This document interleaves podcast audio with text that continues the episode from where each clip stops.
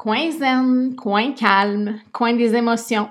Il y a plein de façons de nommer ce petit cocon qu'on crée pour aider les élèves à s'apaiser et à s'autoréguler. À la fin de cet épisode, tu vas avoir garni ton baluchon d'idées pour créer dans ta classe ce safe space pour tes élèves. Comme enseignante, j'ai découvert que la clé d'une bonne gestion de classe passait par une meilleure connaissance de soi et des élèves, ainsi que par une meilleure connexion avec les petits humains que nous accompagnons. T'es un prof dans le jeu en quête d'une plus grande harmonie dans sa classe? Ce podcast est pour toi. Mon nom est Mélanie Morin et je fais le pont de la classe au micro. Donc aujourd'hui, j'ai envie d'y aller avec un, un petit peu plus dans le concret et dans les idées que tu pourrais mettre en place pour aider tes élèves à apaiser leur tempête émotionnelle. Mais avant, j'aimerais te rappeler qu'il y a une multitude de façons d'aborder le thème des émotions en classe et d'accompagner les enfants dans le développement de leur intelligence émotionnelle. Ce que je partage aujourd'hui, c'est un moyen, parmi tant d'autres, de guider l'enfant qui a besoin d'apaiser ses émotions et de prendre un moment de pause. Donc aujourd'hui, je te parle de ce safe space que je crée parfois avec certains groupes, euh, tantôt appelé coin des émotions, tantôt appelé coin zen ou coin calme. Bref, c'est une zone de la classe qui est spécifiquement désignée pour prendre le temps d'accueillir ces émotions, de les vivre, de les apaiser. Je vais concrètement partager avec toi les objets que je mets à la disposition des élèves dans ce coin-là. Mais juste avant, je te raconte la première fois où j'ai créé un coin des émotions dans ma classe. C'était en 2013. Et cette année-là, oh my God! Si j'avais enfin le plaisir de pouvoir travailler au même niveau que mon ami et ma collègue adorée, je me suis vite retrouvée complètement démunie devant cette classe d'élèves de première année ayant de très, très grands besoins émotionnels. Heureusement, c'est cette année-là aussi que j'ai pu apprendre à mieux les comprendre grâce au cours sur l'intelligence émotionnelle que j'ai suivi à l'université. Puis en fait, c'est grâce à ce cours-là que j'ai compris que si c'était si difficile à ce moment-là au niveau du comportement et des apprentissages dans ma classe, ben, c'est parce que je me retrouvais avec des élèves qui avaient peu d'habileté relationnelle et pour qui la maturité émotionnelle était moins développée. C'est à ce moment-là que j'ai officiellement commencé à faire les choses différemment. Cette année-là, en janvier, avec ma collègue, on a mis sur pause, littéralement, les apprentissages scolaires et on s'est concentré sur l'enseignement des compétences socio-émotionnelles pour aider nos élèves à cheminer. Honnêtement, ça a été la meilleure décision de notre année. Une décision qui a été regardée un petit peu de travers par d'autres parce qu'on ne se le cachera pas. Euh, notre façon de fonctionner avait changé. Hein? Quelle bizarrerie étions-nous en train de faire avec nos élèves? Pourquoi tout avait l'air de se passer si différemment tout à coup? Parce qu'on agissait différemment, tout simplement. Mais tout ça pour dire qu'après avoir fait un enseignement explicite des émotions de base, on a mis en place, entre autres, ce coin des émotions. Et depuis ce temps-là, à chaque année, euh, c'est en apprenant à connaître mes élèves, en analysant leurs besoins, que je décide si je mets en place, oui ou non, pour l'année ou pour une période de l'année, un coin des émotions. Avec certains groupes, je sens que ce n'est pas nécessairement le meilleur outil qui va les aider à cheminer, alors j'interviens différemment tout simplement et je leur propose d'autres moyens. C'est probablement pas la première fois que tu entends parler d'un coin des émotions. J'en suis convaincue. Mais aujourd'hui, j'avais envie de partager avec toi ce que moi, je mets dans le coin des émotions parce que je me suis dit que ben, peut-être ça te donnerait des idées supplémentaires que tu vas pouvoir utiliser pour agrémenter le tien. Quand je suis avec les plus petits, j'aime utiliser trois bacs. Un rouge, un bleu et un blanc. Je t'en parle tout de suite. Donc, je sors le bac rouge euh, auprès des élèves après l'enseignement et les activités que je fais avec eux en lien avec le thème de la colère. Donc, une fois qu'on a vu les, comment, ça se, comment ça se présente, les situations où on vit de la colère, quels sont nos moyens pour les apaiser, je sors ce bac rouge-là, le bac de la colère. Un rouge étant généralement vu comme la couleur de la colère. Donc, ça donne une direction facile pour les élèves lorsqu'ils ont besoin d'aller dans le coin des émotions pour déverser leur colère de façon plus encadrée. C'est facile, ils repèrent le bac rouge, ils peuvent le prendre, ils peuvent utiliser ce qu'il y a dedans. Ce que je mets dans le bac rouge, euh, il y a plein de choses, probablement que j'en oublie. Euh, des fois, il y a des choses que je vais euh, ajouter plus tard dans l'année. Des fois, il y a des années où j'aurai pas certains matériels, puis c'est bien correct comme ça. Ce que je vais nommer, on n'a pas besoin d'avoir tout ça dans un bac des émotions, dans un bac de la colère, mais c'est des idées qui peuvent agrémenter. J'aime avoir un miroir dans le bac de la colère. Pourquoi? Parce que je dis aux élèves, quand tu es en colère, là, puis là, c'est avec les petits, hein, quand je vous parle de bac rouge, bac bleu, bac blanc, euh, quand tu es en colère, regarde-toi dans le miroir, regarde ta face de colère. Puis généralement, qu'est-ce qui arrive? Mais c'est que ça nous fait rire, hein? Donc, ça nous permet déjà de venir dédramatiser un petit peu notre émotion. Pas qu'elle n'est pas valide, là, c'est pas ça que je veux dire, mais euh, c'est un moyen très efficace avec les petits de, de, se regarder dans le miroir en faisant notre visage de colère, généralement, ça nous fait rire. Euh, j'aime avoir aussi une débarbouillette. Je montre aux élèves comment tordre une débarbouillette puis venir dépenser notre énergie dans ce mouvement-là. Parce que ce qu'on voit quand on parle de la colère, entre autres, c'est qu'on voit qu'il y a une énergie que notre corps a besoin d'expulser. Donc, on peut le faire en tordant une débarbouillette. On peut aussi, euh, ça m'est déjà arrivé, de mettre un élastique d'entraînement. Donc, les élèves pouvaient euh, tirer sur cet élastique d'entraînement-là. Il y a quand même une résistance supplémentaire. Hein. Donc, ça leur permettait de venir sortir cette énergie-là. Euh, des fois, je mets du papier bulle parce que quand on pète les petites bulles, ben, ça peut nous défouler, ça peut nous faire du bien. Euh, des gros crayons de cire. Pourquoi des gros crayons de cire? C'est pour pas qu'ils les cassent s'ils sont trop fâchés. des fois, ça arrive. Donc, les gros crayons de cire, ça dure plus longtemps. Et des feuilles brouillons. Ils peuvent venir barbouiller. Ils peuvent venir dessiner leur colère. Ils peuvent... Euh, il y en a, s'ils veulent écrire, ils peuvent. Mais généralement, c'est des gros gribouillis qu'on retrouve sur ces papiers-là. Et avec les feuilles brouillons, ben, ce qu'ils peuvent faire après, c'est la déchirer en mille miettes, la chiffonner.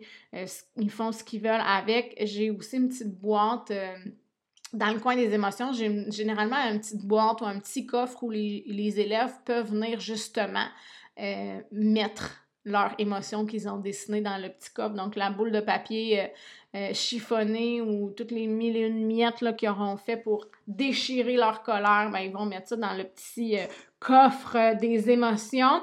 Euh, dans le bac rouge, qu'est-ce que je mets aussi? Euh, ça m'arrive de mettre un sablier tout simplement pour les aider à reconnecter à leur respiration et à se concentrer sur le sable qui coule. C'est vraiment pas dans une optique de limiter le temps où ils sont euh, dans, dans ce coin-là, mais vraiment pour les aider à faire de la pleine conscience, dans le fond. Il y a les sabliers à l'huile aussi qui sont très intéressants. Euh, ça capte beaucoup l'attention des élèves. Et euh, parfois aussi, je vais mettre de la pâte à modeler. Donc, euh, je leur montre qu'on peut faire une boule de pâte à modeler. Après ça, on peut fesser dessus avec notre poing. Ça nous permet de, nous, de nous défouler un petit peu ou on peut l'utiliser tout simplement pour occuper nos doigts un petit peu comme en, guise de balle anti-stress. Hein. Une balle anti-stress aussi, ça se retrouve dans mon bac rouge. Si tu n'as jamais eu l'occasion d'instaurer un coin des émotions dans ta classe, je veux simplement te donner le conseil de faire essayer le bac à chaque élève un 4-5 minutes le jour où tu vas présenter le bac pour leur permettre d'explorer, pour leur permettre de jouer avec les affaires qui ont donc bien l'air cool, euh, pour qu'ils voient que c'est disponible pour eux et ça va leur permettre d'apaiser leur curiosité. Ça va être beaucoup plus facile pour toi après ça de, gérer euh, cet intérêt-là vers le bac de la colère et après ça, ben, tu vas pouvoir les diriger pour les vraies colères qu'on a à apaiser. Mais euh, super important de laisser le temps aux élèves de pouvoir l'explorer à un moment où ils ne vivent pas une grande émotion. Comme ça, c'est juste pour tout le monde. On a tous pu l'essayer. Puis après ça, ben, ça va être selon les besoins des élèves. Donc, une fois que j'ai un premier bac d'instaurer, quelques jours plus tard, je présente aux élèves le bac blanc. Le bac blanc, je l'appelle le bac de la douceur. Et j'explique aux élèves qu'après avoir vécu une grosse émotion, on a besoin de douceur. On a besoin de prendre soin de soi. Alors, je leur propose toujours, quand ils mettent de côté le bac de la colère, de prendre leur bac, le bac blanc, le bac de la douceur, avant de revenir avec nous en classe. Je dis avant de revenir en classe, on s'entend, mon coin, il est dans la classe. Mais euh, avant de revenir avec nous pour continuer les apprentissages, pour continuer le travail. Donc, je leur propose de terminer avec le bac de la douceur.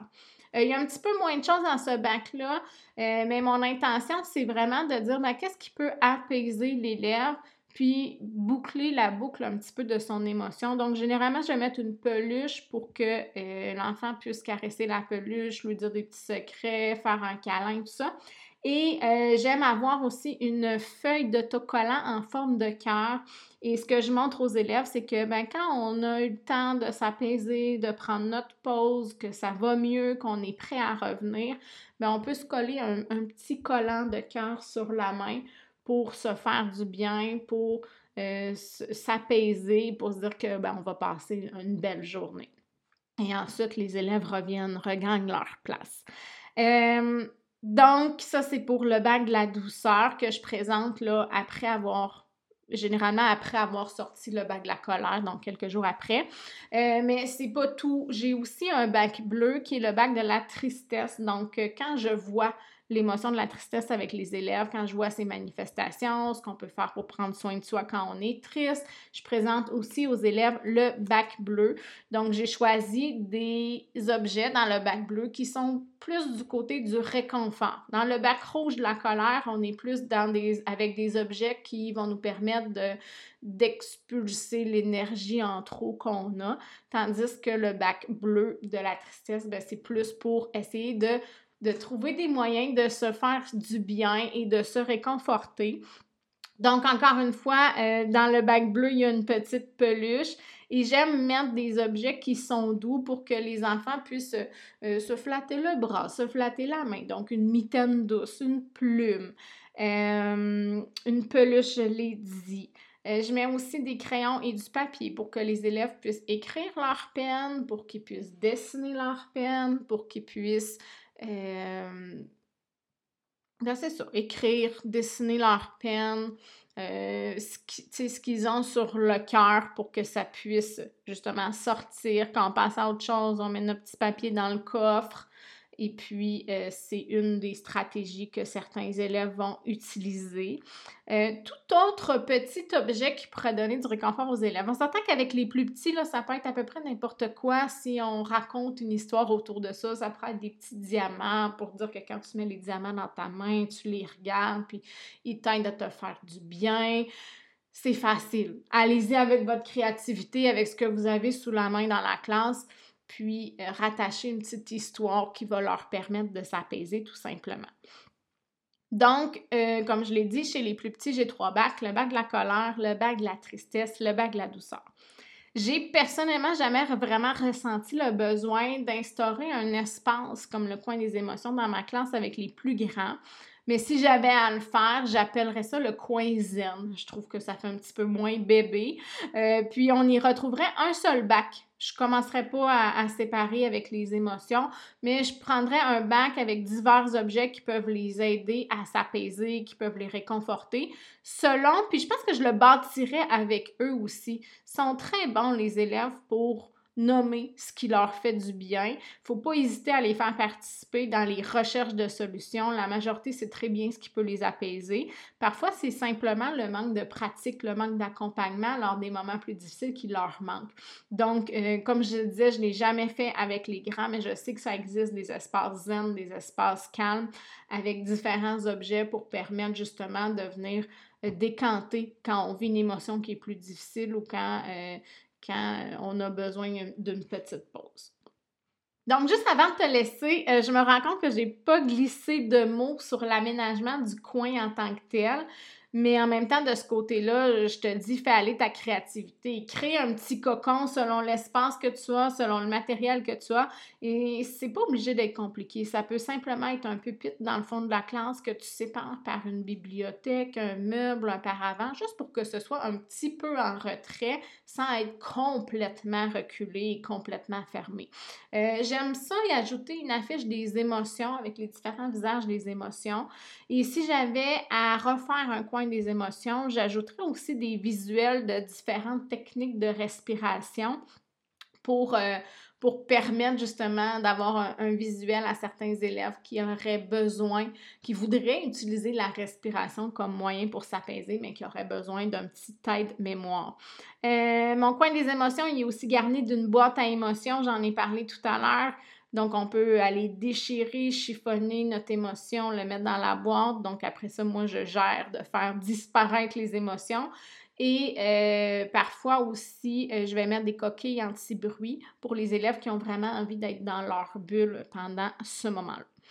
je pense que ça fait pas mal le tour pour moi. Si le cœur t'en dit, je t'invite à photographier ton coin des émotions, à le partager sur les réseaux. Tag-moi, arrobas, barre de soulignement Mel Morin. Tu peux utiliser le hashtag avant la classe aussi. Puis euh, j'espère de voir ça. Donc, je te souhaite une belle journée. je te dis à la prochaine. L'épisode d'aujourd'hui t'a fait réfléchir, réagir ou t'a donné envie de passer à l'action? Je serais honorée d'en jaser avec toi. Rejoins-moi sur Instagram au arrobas barre de soulignement Mel Morin. Profites-en donc pour partager le podcast sur tes réseaux et à tes collègues. Bonne journée!